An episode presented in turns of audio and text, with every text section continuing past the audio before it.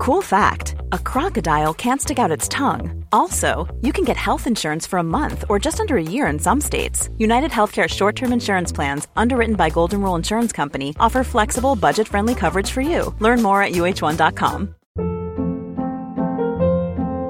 Hold up. What was that? Boring. No flavor. That was as bad as those leftovers you ate all week. Keke Palmer here, and it's time to say hello to something fresh and guilt-free. Hello Fresh. Jazz up dinner with pecan-crusted chicken or garlic butter shrimp scampi. Now that's music to my mouth. Hello Fresh. Let's get this dinner party started. Discover all the delicious possibilities at hellofresh.com. There's never been a faster or easier way to start your weight loss journey than with PlushCare. PlushCare accepts most insurance plans and gives you online access to board-certified physicians who can prescribe FDA-approved weight loss medications like Wegovy and Zepbound for those who qualify. Take charge of your health and speak with a board-certified physician about a weight loss plan that's right for you. Get started today at plushcare.com slash weight loss. That's plushcare.com slash weight loss. plushcare.com slash weight loss.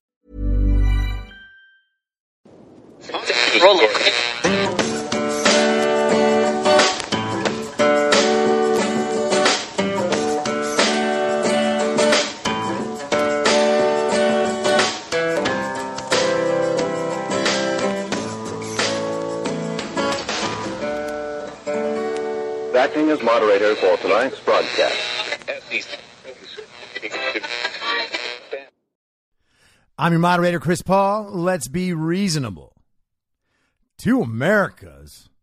How about just one range? It's high noon for Wednesday, June 30th, 2021. Follow the podcast on the Telegram Messenger app at t.me slash I'm your moderator or join the discussion thread at t.me slash I'm reasonable. I'm also occasionally on Gab at I'm your moderator and the merch site is www.cancelcouture.com. Today is the 161st day of Barack Obama's third term, as served by the half dead, demented, degenerate, ventriloquist dummy, fake proxy president Joe Biden, who is overwhelmingly compromised by the Chinese Communist Party. The patriarch of one of the most corrupt families in American history, and the father of one of the most despicable sons to ever walk the earth. That's Hunter Biden. So, congratulations, commies. You voted for the guy who would put all your most compassionate policies into place. But you failed to realize that pretending to be compassionate is not in itself a policy. Now, of course, I want to extend a warm Wednesday high noon welcome to all of the redeemable communists out there. Hello, communists! Welcome to the show. I'm not sure if you're here by mistake, but at this point, maybe you did it intentionally. Or maybe you're just still pretending it's a mistake in case any of your friends find out you're listening to this show. I do certainly hope you'll stick around, despite the fact that the things I say will feel like personal attacks against you, but they only sort of are. I'm primarily concerned with attacking all of the very stupid and evil ideas rattling around in your little commie brains. And that's because the ideas are actually very stupid and evil if you identify yourself with those ideas, you will feel like this is all personal. But it's not. I just want to eradicate all of those stupid and evil ideas so that you can migrate back to America. It's real simple. And that's what we would all like. We're not going to hold this against you if you have fully understood what exactly it is you did and why you did it and then, you know, try to make amends with all of the people you were so, so awful to throughout this time. All of the relationships in your life you destroyed, all of those people do, in fact, deserve an apology. But here's the thing a lot of us used to be where you are. I voted for Barack Obama twice and Hillary Clinton. That was very dumb. Didn't know any better. I was influenced by my culture the same way all of you are. But you have to just own it at some point and be like, wow, I was so wrong. And then try to make up for it with your personal relationships and for the sake of your country and the generations of your own bloodline that will follow you. You don't have to do it for anyone else. Do it for yourself, your children, your children's children, and however long that line goes on. So, if you're someone who is just kind of getting introduced to the show and maybe you didn't know that about my prior political history, an interesting thing to do is actually to go back a year or so when the podcast began. And you can see right there that I was not a Trump fan. Now, I had spent the time from the 2016 election on trying to figure out exactly why I was so wrong. So I was moving quickly toward the right on many, many issues. And a big part of that was the realization that the people on the left don't know anything.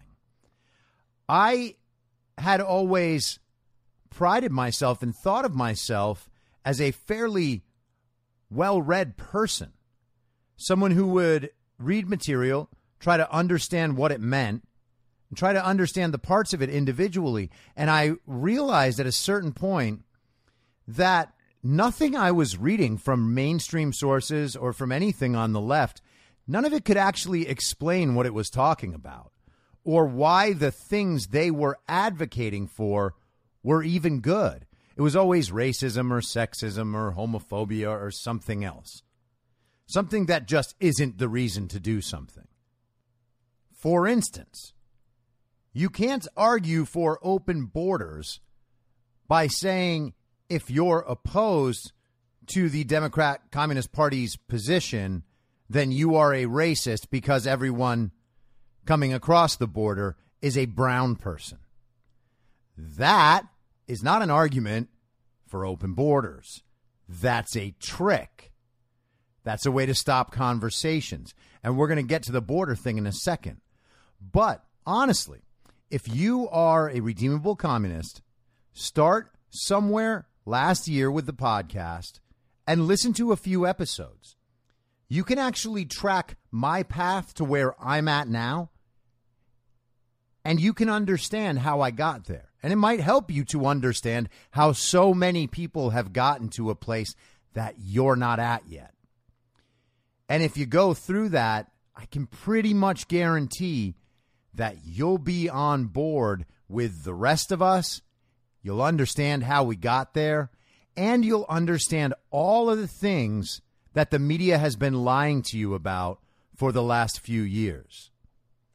So, I am recording this right after Trump just finished speaking at the actual border, not the pretend border location that Kamala Harris pretended to visit last week only to preempt Donald Trump actually visiting.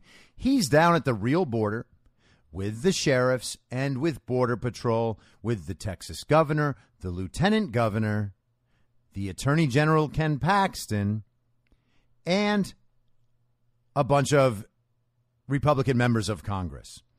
And I could go through pieces of his speech. He actually spoke at kind of a round table with all those folks and then headed down to the border and spoke again. As I said, I could go through that, but I think it's better to go through an editorial that Donald Trump wrote and published this morning in the Washington Times. The headline is I Built the Wall Biden built a humanitarian catastrophe. When I was president, I delivered on my promise to build a border wall to protect our country. All Joe Biden had to do was paint it. Instead, Biden has enacted the most radical open borders agenda imaginable. This is perhaps the first time in world history a nation has purposely and systematically dismantled its own defenses to invite millions of foreign migrants to enter its territory and break its laws. No one knows who they are presenting a dangerous threat to Americans. To say that Biden has provoked a national security disaster does not even begin to do justice to the calamity. In May, illegal border crossings were nearly 700% higher than when I was president during the same period last year. For each of the last three months, more unaccompanied minors have arrived than in any month in recorded history, any prior month in recorded history. Seizures of ultra lethal fentanyl are up 265% from last year. More of the drug has already been intercepted than in the entirety of 2020.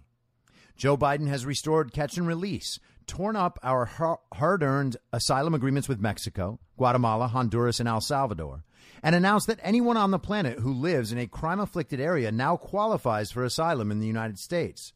Meanwhile, ICE is effectively shut down, senior border security officials have been fired, and criminals are being released in record numbers. To top it all off, the Biden administration has announced a new program whereby the U.S. government will literally pay to fly illegal aliens' relatives from other countries to join them in the United States. And unbelievably, that's 100% true. These policies are utterly depraved, the actions of someone who, by all indications, wants to completely abolish America's southern border. Yet, of all the vindictive, shocking, and self defeating border security actions Joe Biden has taken, none surpasses his decision to stop the final completion of the wall. Nearly 740 miles of border wall had been fully funded, and more than 660 miles were already built or undergoing construction. Customs and Border Protection confirmed on January 15th, five days before I left office. After more than two years of litigation and Democrat obstruction, the wall was going up at an average rate of two miles per day. We had already more than doubled the length of the physical barrier protecting our southern border. We had also replaced much of the previously existing dilapidated fencing with new impenetrable metal beams, focusing on the highest traffic areas that Border Patrol agents themselves had identified. The wall was planned, approved, paid for, and virtually done. Only a few key areas remained to be completed. All Joe Biden had to do was let the contractors finish their work. The border agents wanted it, and it would have made the, the whole country safer. Instead, Biden sabotaged the completion of the wall, ordered an immediate halt to construction on his first day in office, impounded the funds Congress had appropriated, and took steps to terminate the national emergency declaration that had facilitated it. By stopping construction, Joe Biden purposely and deliberately left gaps in the wall, creating unsealed channels right in the middle of the border to be exploited by human traffickers and drug smugglers. I built a wall. Biden built a human catastrophe. This decision has also done egregious harm to our sovereignty, as my administration clearly demonstrated walls work. After my border wall was constructed, illegal border crossings dropped 90% in the Yuma area and 80% in the Rio Grande Valley and parts of El Paso. Illegal drug trafficking and human smuggling also decreased in those areas. Building just 12 miles of border wall in San Diego alone reduced necessary Border Patrol manpower by 150 agents a day, saving millions of taxpayer dollars and freeing up those agents to provide additional border security elsewhere. As a result of Biden's abdication of his sworn duties, Texas now says they will build the wall. This should not be necessary and is at best a band aid over the gaping wound Biden created.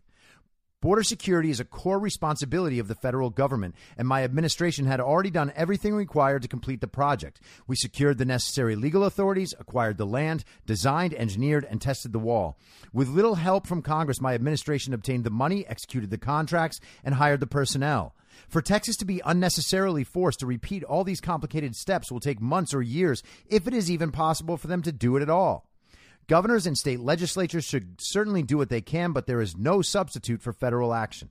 We handed Biden the most secure border in history. We ended asylum fraud, terminated catch and release, negotiated historic migration agreements with Mexico and other countries, and virtually stopped illegal immigration. Precisely because of these policies, we achieved an incredible 90% reduction in illegal crossings. Our nation is being destroyed by Biden's border crisis. The United States must immediately restore the entire set of border security and immigration enforcement measures we put into place, and critically, we must finish the wall. A nation without borders is not a nation at all. For the sake of our country, Joe Biden must finish sealing the border immediately, or the American people must elect a Congress that will. That is a firebomb. And I know that that was a bit lengthy. I hope it wasn't boring. I think it's all super relevant. The case that Trump is making is unassailable. The case that the Democrats make against it, their argument against all that, is that it's racist. That's all they have. And I'm not sure that Trump actually goes far enough when he describes the reason for it. He offers two options it's either incompetence or that they want open borders. Now, to argue that they want open borders, I suppose, is sufficient. But I think it actually does go further than that. They want to be able to fundamentally change the population of this country. They want low wage labor. They want people who will vote, giving them political power in perpetuity. And they want to continue the drug and human trafficking trades. There is a bigger agenda here at work than simply open borders. Open borders certainly allow for all of these things, but that's almost a passive description of what the real goal is. The real goal is actually far darker. The real goal is the destruction of this society. The way to understand what's happening right now at the border is as a modern day slave trade. They are systematically removing people from their communities and bringing them here so that they can steal their political power and steal their labor. Many of them are killed or raped on the way to this country. Children are kidnapped and trafficked. Women are trafficked. And people are used as drug mules by the cartels. What else are we supposed to call it? The only element it's missing are slave ships. But they've replaced them with trains, vans, tractor trailers, and little boats across the Rio Grande. They then put the illegal immigrants onto planes or buses and ship them all across the country. Are they choosing where they go once they get here? Of course not. So these are not people leaving horrible, unlivable situations and reaching America to claim asylum so they can begin a life of freedom. They're coming here so they can begin a life of indentured servitude. And we're supposed to pretend that all of this is an act of beneficence because we pay for their housing and we give them money and health care and schooling. That's a obfuscation. That just makes it hard to see the real truth because it sounds like they're getting a great deal, even though the American taxpayer is funding the whole thing and the American taxpayer does not support it. It still sounds like the immigrants are getting a great deal. Oh yeah, well they're they're leaving a terrible situation, which of course you don't know anything about, Kami. You don't know anything about their situation. Okay? You just assume it's terrible because you hear about the country they're coming from and your little racist brain thinks, "Oh yeah, it's got to be terrible down there." I'm sure it is terrible for some people, but the point is you don't know and you don't know what they're escaping. A lot of these people are simply economic migrants who are being told they can come here and find a better life for themselves and their family. What they're finding is that they have to work for almost nothing. They have to do what the people funding them say. And they may lose their loved ones just making the trip. But sure, Kami, you're very compassionate. One other note about Trump's trip to the border today there was a funny moment where he was kind of riffing with Texas Lieutenant Governor Dan Patrick. I guess At least I think it was Dan Patrick. I, I suppose he could have been talking to Scavino or another Dan, but I think it's Dan Patrick. But he was like, You're doing such a great job. I wonder if you'll be my campaign manager the next time. And then he says, Oh, or maybe we won't have to do that. And you gotta love that because Trump knows. You really think the country's just gonna let Joe Biden stay in office when it's obvious beyond a shadow of a doubt that the only way he's even faking being in there in the first place is because they fraudulently created a potentially 25 million vote difference? Maybe even more, honestly. No, that's not going to happen. Trump will come back. Don't know when it is, but I don't think it's going to take that long. And certainly not until 2024. So, just briefly, this morning, CNN ran a headline in, I guess, celebration of the 100 year anniversary of the Chinese Communist Party. The headline is crazy. This is by a communist at CNN named Ben Westcott. The Chinese Communist Party is about to turn 100, but Xi will be the real star. That's Xi Jinping. He's going to be a star. Xi Jinping. The guy whose party has 2 million Muslim Uyghurs in concentration camps. The guy whose party covered up the origins of the coronavirus and allowed the coronavirus to leak from a lab and allowed the coronavirus to spread through the world and delayed telling the rest of the world, and then forced the WHO to lie about human to human transmission and forced the WHO to delay any reporting about the virus for six weeks. That guy is a star, according to CNN. Tell me again, Kami, how our media is not fully compromised every single thing CNN says, and by the way, every other mainstream outlet, is a complete and total lie. Okay? They are trying to reshape reality into a story that works for the global communist agenda. Period. End of story. CNN is basically a map of what reality isn't. If CNN is saying it, you can safely assume that the opposite thing is true. However, they interpret real events, you should interpret them the other way.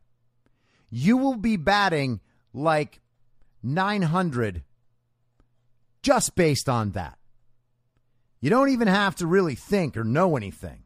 Just assume CNN is wrong and you will be right 90% of the time.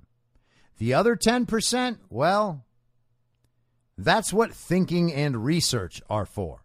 I'm only advising this if you want to be lazy and wrong about 10% of the time. So, today, all of the media is being forced to reckon with the announcement in New York that their recent mayoral primary election was a complete and total disaster. They, quote, inadvertently introduced 135,000 fake votes into the election. They're now saying that they were test ballots that they had run before the election that somehow were just left in the system. If you'll recall, a week or so ago, I talked about how New York had done this ranked choice voting and they had announced early on it was going to take a couple of weeks to get to the next round of ranked choice and the next round and blah, blah, blah. Because apparently, with all of these brilliant voting machines that are already set up for ranked choice voting and already set up, as we know, to calculate fractional votes, the machines couldn't calculate quickly enough to just yield the results.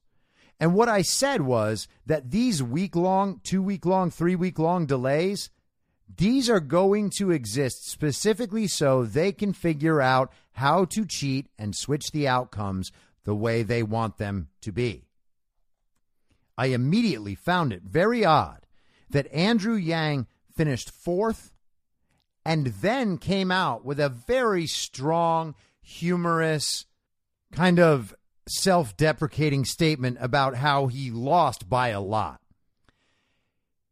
If we find out that New York re rigs this thing and that Andrew Yang wins or is very close to winning, we should all know immediately exactly what that is and what that was. Andrew Yang wanted to come out and immediately say that he respects the vote. He's not contesting anything. He almost over conceded. It was like he was happy that he lost. He might as well have been like, yeah, you know what? It turns out New Yorkers really don't like me, and they're right. What was I even thinking? It was that kind of thing. Not the normal way that politicians concede, especially not ones who are national figures and propped up by the party to that extent. You got to figure Andrew Yang made some kind of deal last year when he dropped out to let Joe Biden go unopposed. Everyone else in that Democrat primary did the same thing. That's why the moron Pete Buttigieg is pretending to be Secretary of Transportation or something. Two days ago, he said that the interstate highway is racist. Like for real, that the roads are racist. So it remains to be seen how the New York City mayoral primary will turn out. But if Andrew Yang benefits from this, I think we can know what happened. Now, speaking of test ballots, check this out. This is Susie Voyles with John Fredericks just a few minutes ago, talking about Georgia. A crease without a fold crease. Can I ask you something, Susie? How is that humanly possible? Are these just magic ballots that fly in and out of an envelope? Or did somebody come in and steam clean them like you would do a suit after a rainstorm? How is there no creases on these? I have I have really no idea. Um, the only way that that could happen, um, there was a woman that I met also who filled out an affidavit, and her story I didn't know her until weeks afterwards, but her story perfectly corroborated what I had seen. That these were ballots that she had printed as test ballots, um, and there was something else that was very unusual about them. Not only the first thing that draw, drew my eye was there was a little eclipse in the first bubble in the presidential mark. But out of 110 ballots in this batch, the other thing, besides the feel, besides the no creases, was the fact that every office on the front and the back were exactly the same. Now, John, I've been doing this for over two decades. I have never seen odds like that. That meant 107 were for Joseph Biden, two were for Donald Trump, and one was for Jorgensen that's just a statistical impossibility. And then when I found out that Bridget had printed what were supposed to be test ballots, that's what she thought they were was test ballots, but somehow those test ballots were interspersed within other ballots.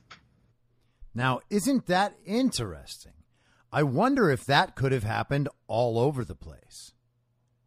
I guess we'll find out soon one of the theories about what was going on in Fulton County because a week or so ago they found that some of the seals on the boxes had been broken, which would have allowed people physical access to those ballots. One of the theories was that they may have gone back in to fold those ballots so that they would look like they were actually mailed.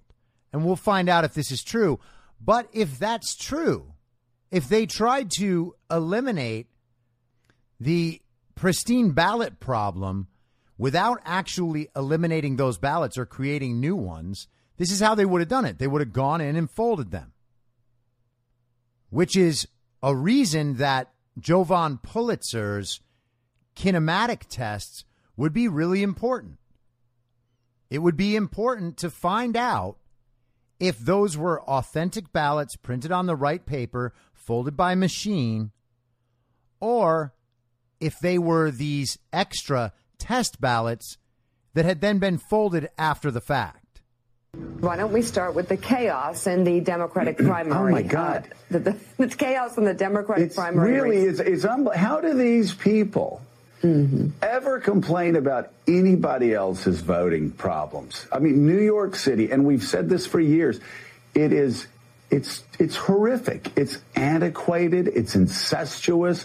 It's corrupt. I mean, it is just a disaster. And here they go. Oh, hey, we're going to try to spin 48 plates on our nose uh, while jumping on a trampoline, or as some layman may call it, uh, like this this uh, ranked uh, ranked, va- ranked choice. choice voting. I mean, they can't even get single choice voting right. Uh, and now they're trying this, and and yeah, it's it's once again they're showing just how incompetent they are. All right, so that is Joe Scarborough complaining about New York City's ability to run an election, claiming that they always have problems. They've had problems forever. And that they should not ever talk about how anyone else's elections run because theirs are run so poorly.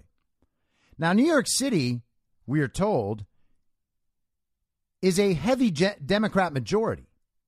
And of course, Democrats are running the Democrat primary in New York. So this is an exclusively Democrat problem.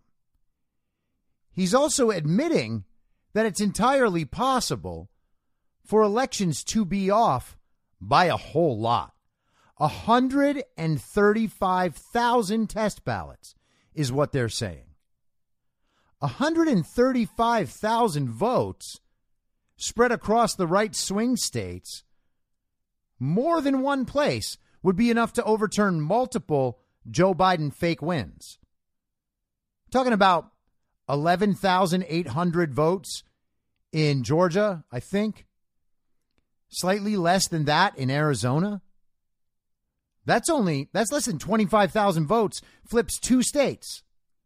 And we have 135,000 fake votes in one city. That we now know their election was a complete disaster. There is no winner. They might not even be able to figure out the winner, or they will say they can't. Are they going to hold another election? Of course not. They'll just award it as they see fit, make sure no one complains, and move on. And the idea that a guy like Morning Joe, who's spent the last seven months calling things the big lie and complaining about the very violent insurrection and asking that Rudy Giuliani be put in jail for saying that election fraud happened. That's that guy. And now he is just out there admitting that elections can be totally messed up. And he's not talking about how odd this is or how could this have possibly happened. He's like, oh, yeah, well, you know, they're just really bad at elections. And that's supposed to suffice as a response. Oh, I guess they got it wrong, but we're sure they'll fix it. And all the commies will hear that and they'll be like, yeah, well, you know, New York's always like that. The thing you always got to think about is how commies will hear this stuff and then how they'll repeat it, how they'll adopt the newest slogans and then repeat them as if they fully understand the situation and can tell you why it's not a big deal. And somewhere in their little commie child brains, this actually makes sense because they think that the solution to one of these problems, the worst punishment that anyone could receive, is the people on the media and experts saying bad things about them. So now that Joe Scarborough has said bad things about New York election officials, that's it. They're fully punished. That's the worst thing that can happen. Their reputation has been tarnished. We don't need to find solutions. We don't need to find out exactly how something so catastrophic could have happened. And we certainly don't need to go around punishing anybody. And we definitely, definitely do not need to lose faith in our election system because that would be an attack on democracy. No. all we need to do is admit that New York always has problems, so we can expect problems like this. We're sure they'll get it fixed. And so let's just move on. We've, we've now insulted them. Everyone knows that they are worthy of insult. And so that's it. Problem solved. This is standard procedure. Just call out a problem and say some mean things about it. That's it. That's the weapon. Just the mean things. These commies are like the knights who say Ni. I don't know if you've ever watched uh, Monty Python and the Holy Grail, but the knights who say Ni were very scary because if you ever crossed them, they would say Ni in a very high voice until you were beaten into submission. That was their weapon. That's what we have here. The solution is just say a few bad things and move on. And speaking of moving on, does that even count as a segue? I don't think so. But let's talk about some COVID. So, Rand Paul is out today talking about the infection fatality rate of the very scary variant, the Delta Plus variant, the entirely new disease that we surely must know nothing about. And he's noting the fact that among unvaccinated people, the infection fatality rate of the very scary variant is 0.08%. So that is 8 in 10,000 people who become infected with the very scary variant of coronavirus who will die out of the unvaccinated population. 8 in 10,000. That is less than an average flu. Less than an average flu. That's what we're all supposed to be scared of now. California is trying to tell its citizens that they have to wear masks everywhere, even if they're vaccinated, due to the presence of the very scary variant. Now, remember, those eight in 10,000 people who might die after being infected with the very scary variant will almost all be over 70 years old and with an average of four comorbidities, four other causes of death. Because there's nothing that indicates this is any deadlier, and there's nothing that indicates that it will affect different people. The normal flu actually kills children, COVID does not. And we're supposed to be scared of this. We are supposed to change our lives because of this. Californians are being told they must mask up again. Apparently, the retards who govern California think that all the citizens are retards too. They never have the thought, oh, hey, we already know we win these elections by fraud. So maybe the people aren't as dumb as we think they are or we wouldn't have to do the fraud. They would just automatically vote for us. The sad part to me is that people will probably listen to this and do it. And I'm sure, positive actually, that I know some of these people.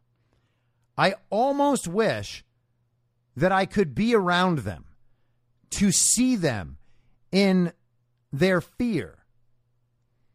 Or to say, hey, you're not actually afraid of this very scary variant, are you? Because you're a vaxie and you've been telling yourself that being a vaxie has saved your life and everyone's life around you. So if you're not actually scared, then the truth is you're just doing this so you can mark yourself as someone who is allowed to bully everyone else. Because that's the real joy of the mask. Nazi Dr. Anthony Fauci was out again today doing television interviews because I guess they think he's going to be able to help sell the country on the very scary variant and how very, very scared they should be of the very scary variant.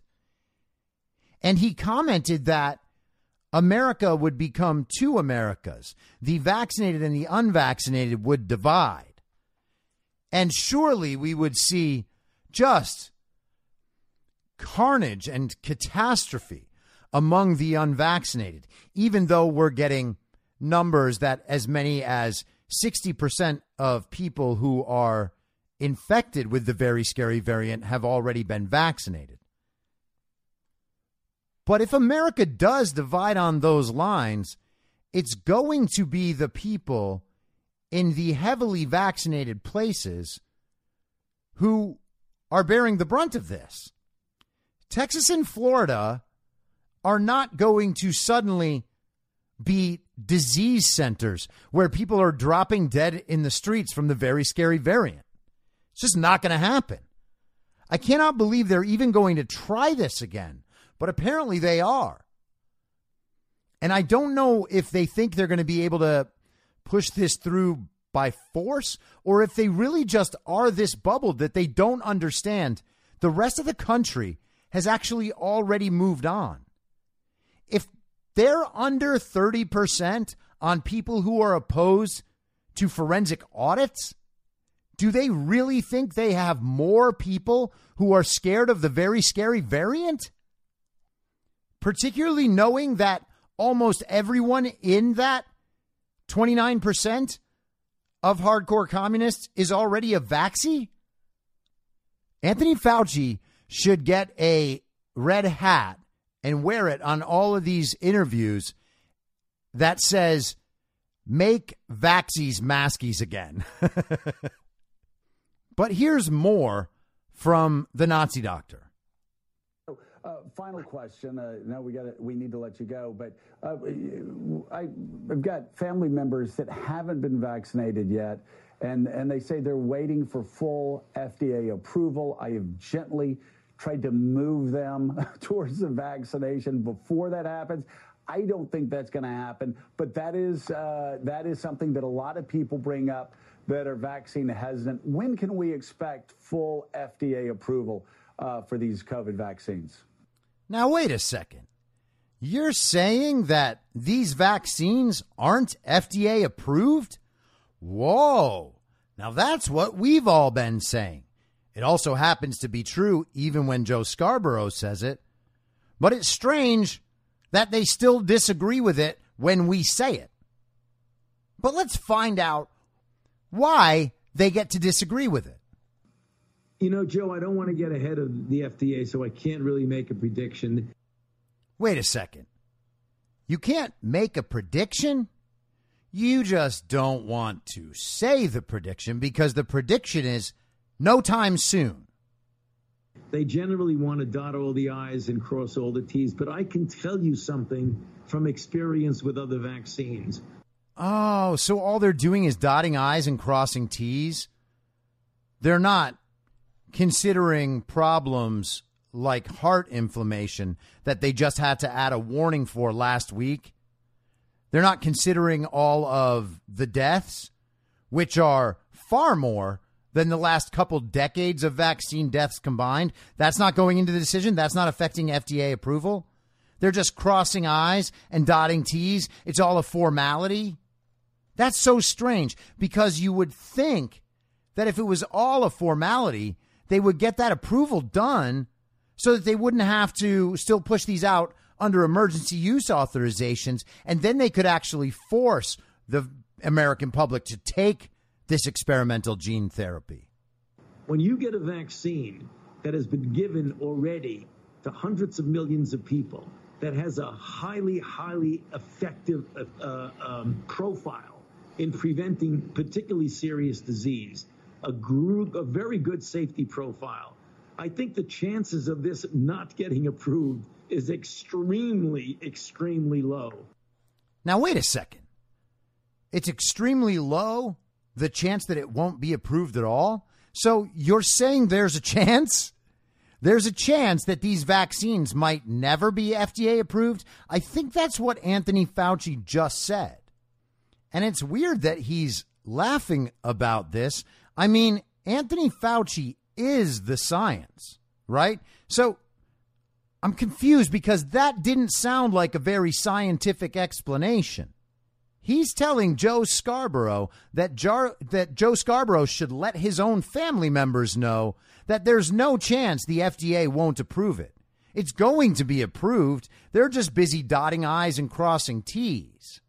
It's actually uh, it's actually pretty funny that you would even think that there might be a problem with the vaccines. I mean, we know that they have a uh, an excellent safety profile and that they hardly kill anybody. Honestly, I mean, we've given it to hundreds of millions of suckers. I mean, people already, and only some of them are dead from the vaccine so far. It's only stupid people that don't understand I'm telling you the science. So if you're a smart person, you might as well just get the normal vaccine dose and ask them for extra vaccine. Just double the meat. So when I look at that, even though it's an emergency use authorization, to me is as good as completely approved. And what could make anyone feel safer than hearing the country's top medical advisor, a man who is himself the science, telling you all that an emergency use authorization is just as good as full FDA approval. In fact, it's a mystery why they even have two different things. The FDA should just approve whatever Anthony Fauci wants and be done with it. Why bother testing anything? Even wasting time testing implies that you don't trust the science or you somehow doubt the efficacy of vaccines. Are you an anti vaxxer? Are you an are you a vaccine denier? Are you a COVID denier? Don't you understand the very scary variant? Don't you listen to the experts? Don't you listen to the science? So I think you should tell your relatives that you know, this is as good as can be. This is an extraordinarily good set of vaccines. So waiting for the full approval, I think you really should rethink that because you might wind up getting infected when you could have been protected. You might end up getting infected when you could have been protected. Except Anthony Fauci also admits that the very safe, very effective vaccines don't actually protect you from getting infected.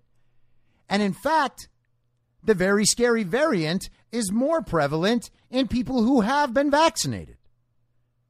It almost makes one wonder if somehow the vaccine itself is what has made the very scary variant so very scary. Someone get Gretchen Whitmer on a Zoom so that we can have a conversation with her about how everyone should take the vaccine while looking at her Anthony Fauci throw pillow in her Zoom background. That is how comforting Anthony Fauci is. It's worth listening to Gretchen Whitmer just to see his face on a throw pillow.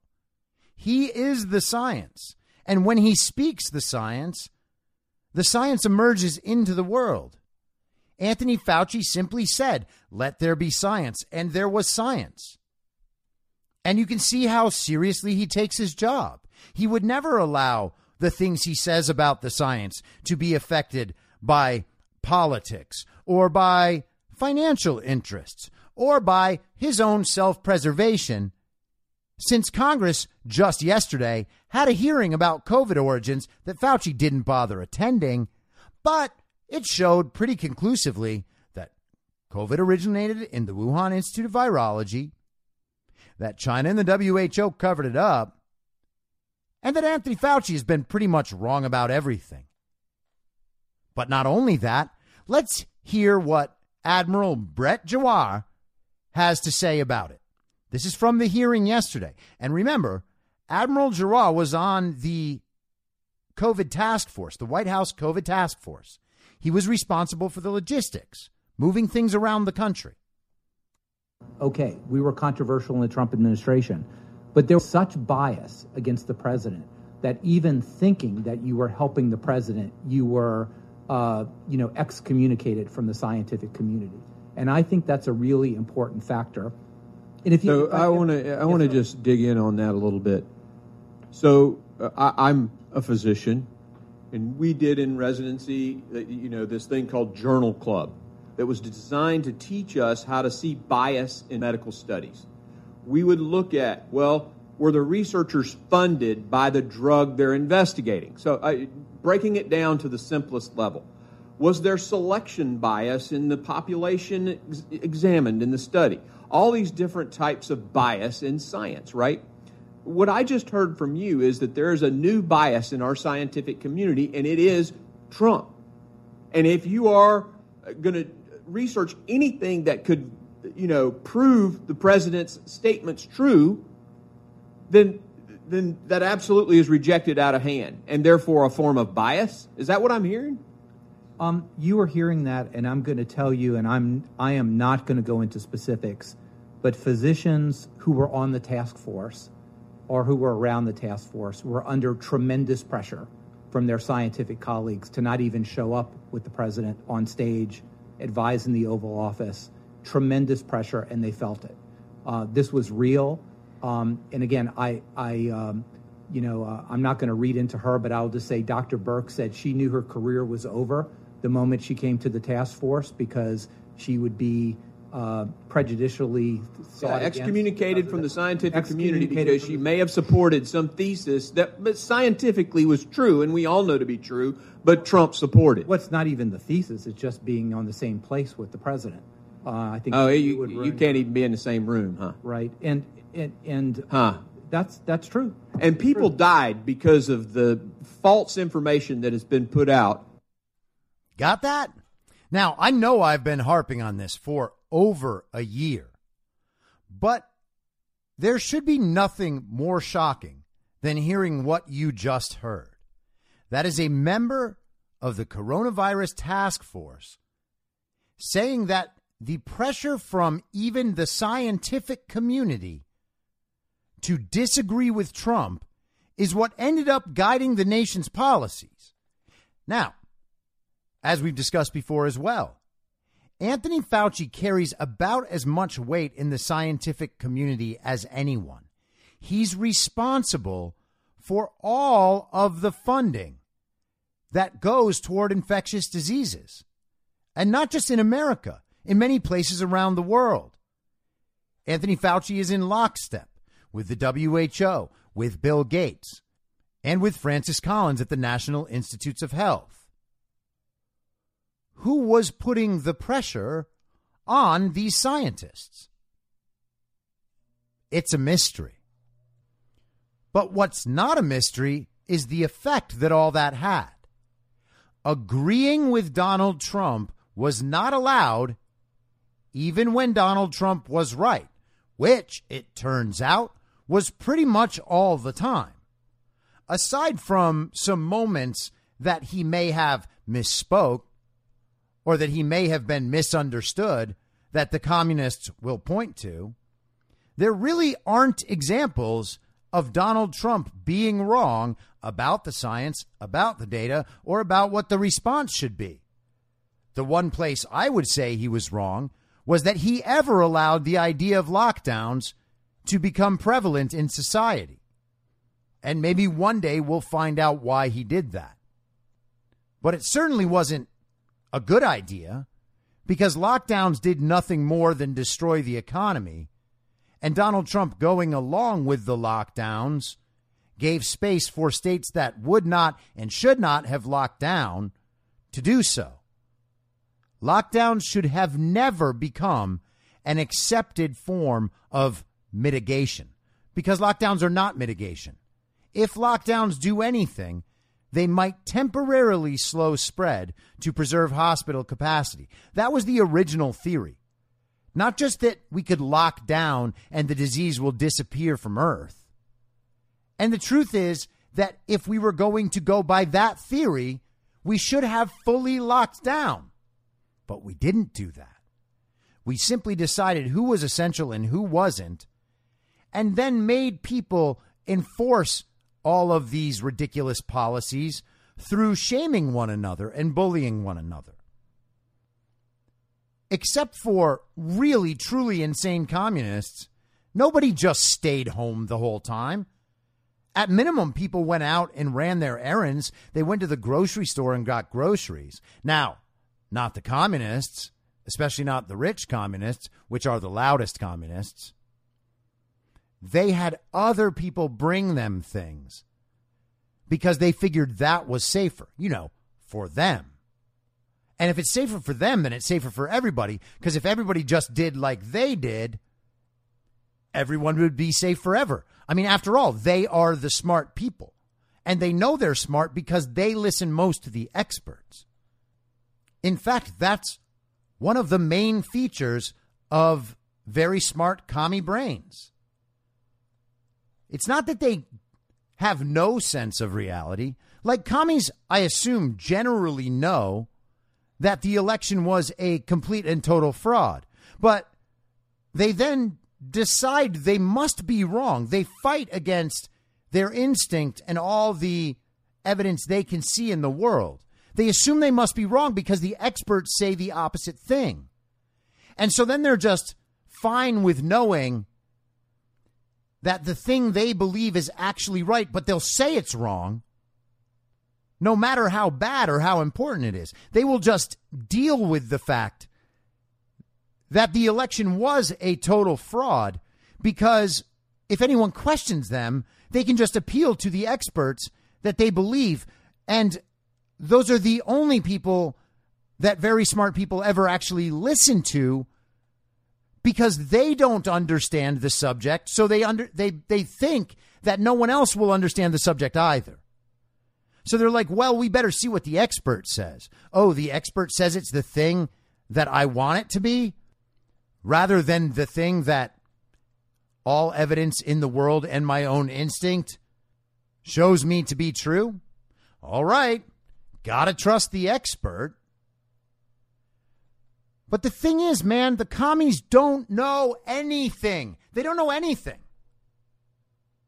Their entire lives they don't understand something, they assume it's too difficult for them to understand because they're told that all this stuff is very complicated. It's very complicated understanding election fraud. And of course, it is complicated.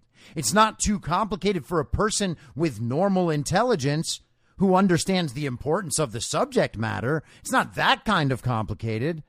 It's not quantum physics. It's not organic chemistry.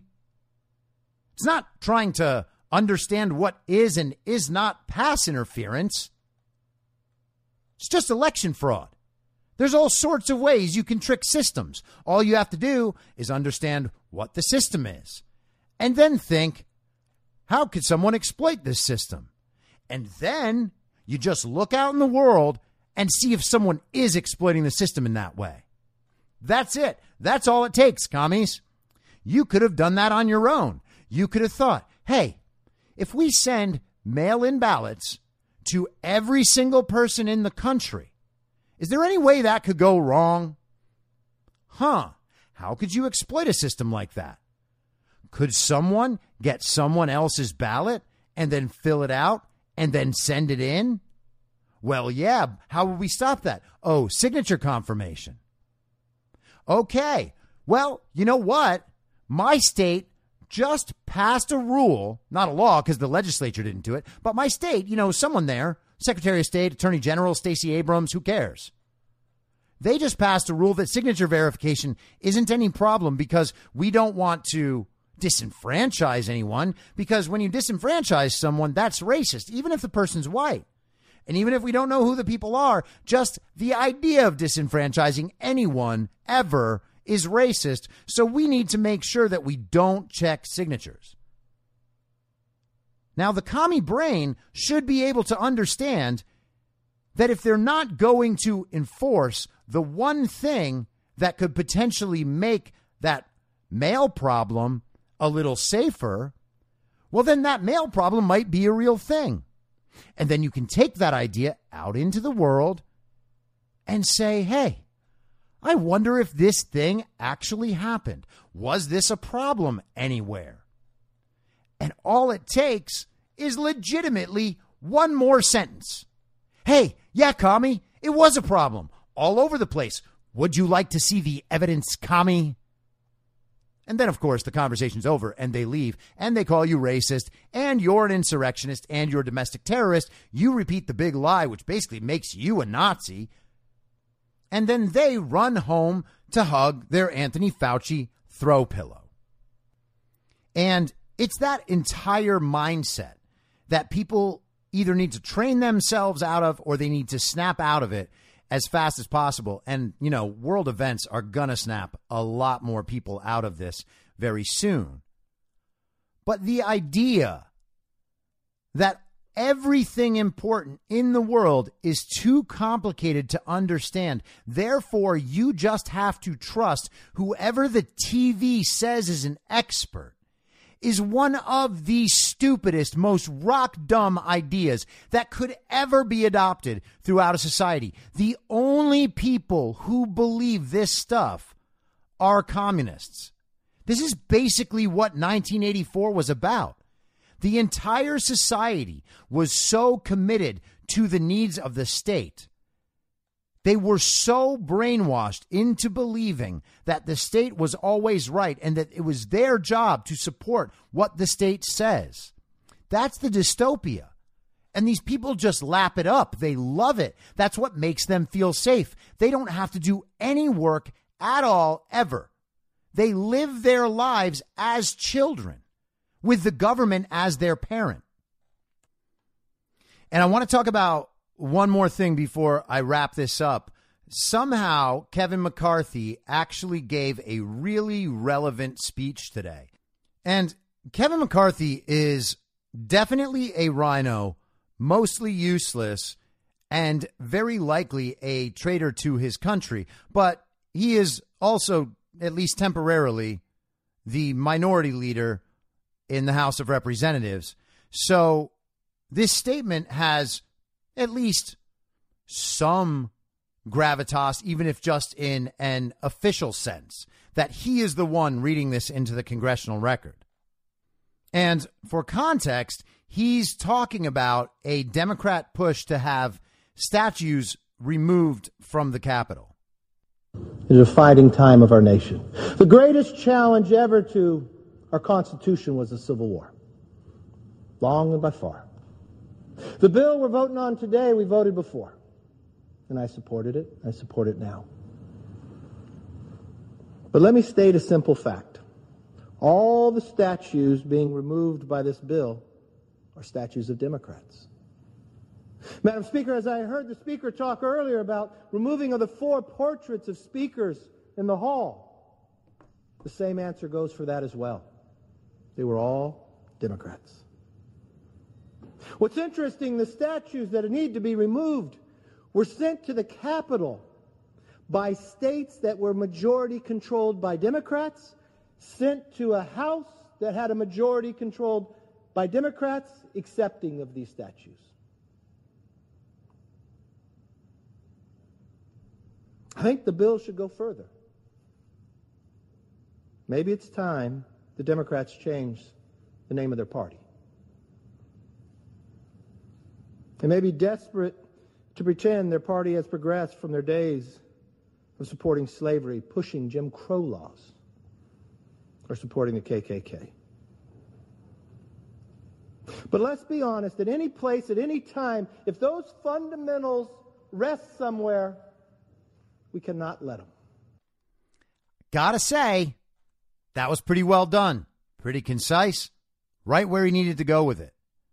Now, I don't know if Kevin McCarthy is actually going to be able to sell this narrative and if the party will continue to push this narrative as they should, because historically, Democrats are the racist party. But it's good that he said it. The Democrat Communist Party is a hate movement. It always has been, it always will be and it only can be. If you have a collectivist ideology, you win by pitting groups against one another. There is no way to continue down that line without creating group hatred. It has to go this direction. It is the only direction it can go. And the Democrats should change the name of the party.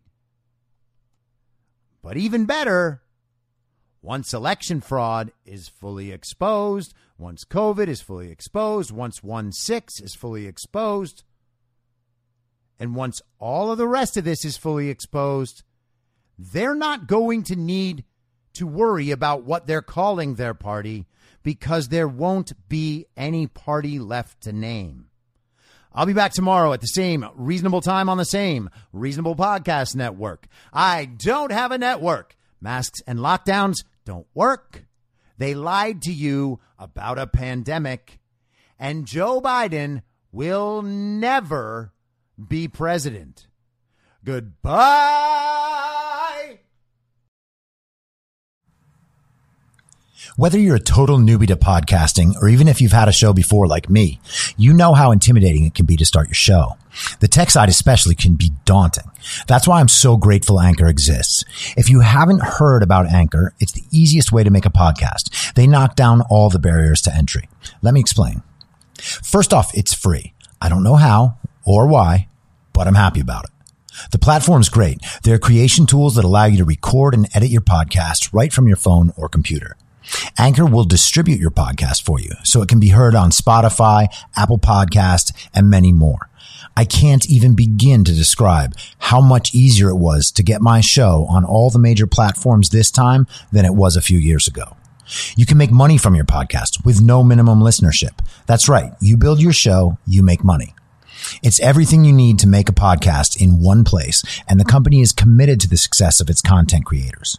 Go download the free Anchor app or go to anchor.fm to get started. Thanks for listening. Please follow the podcast on Instagram and Parler at I'm Your Moderator.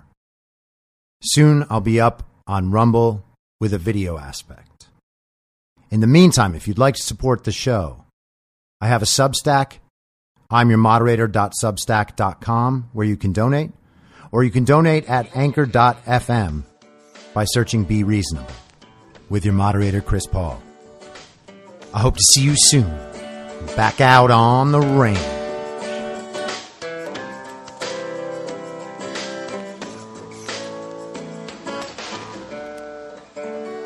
Acting as moderator for tonight's broadcast.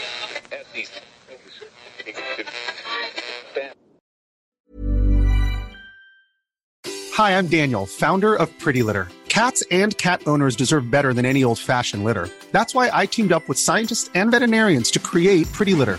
Its innovative crystal formula has superior odor control and weighs up to 80% less than clay litter. Pretty Litter even monitors health by changing colors to help detect early signs of potential illness. It's the world's smartest kitty litter. Go to prettylitter.com and use code ACAST for 20% off your first order and a free cat toy. Terms and conditions apply. See site for details.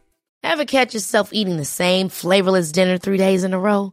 Dreaming of something better? Well, HelloFresh is your guilt free dream come true, baby. It's me, Keke Palmer. Let's wake up those taste buds with hot, juicy pecan crusted chicken or garlic butter shrimp scampi. Mm. Hello Fresh. Stop dreaming of all the delicious possibilities and dig in at HelloFresh.com. Let's get this dinner party started.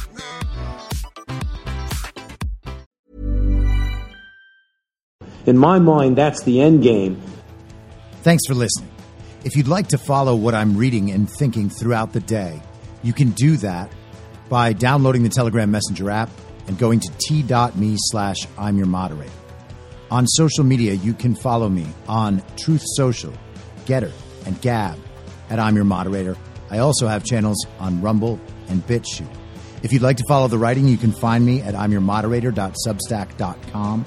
The merch site is cancelcouture.com or go direct shop.spreadshirt.com slash cancel dash couture. If you'd like to support the podcast financially, the best place to do that is Ko-Fi. Go to ko-fi.com slash I'm your moderator. And all of these details will appear in the show notes with each episode. I'll see you soon down on the range.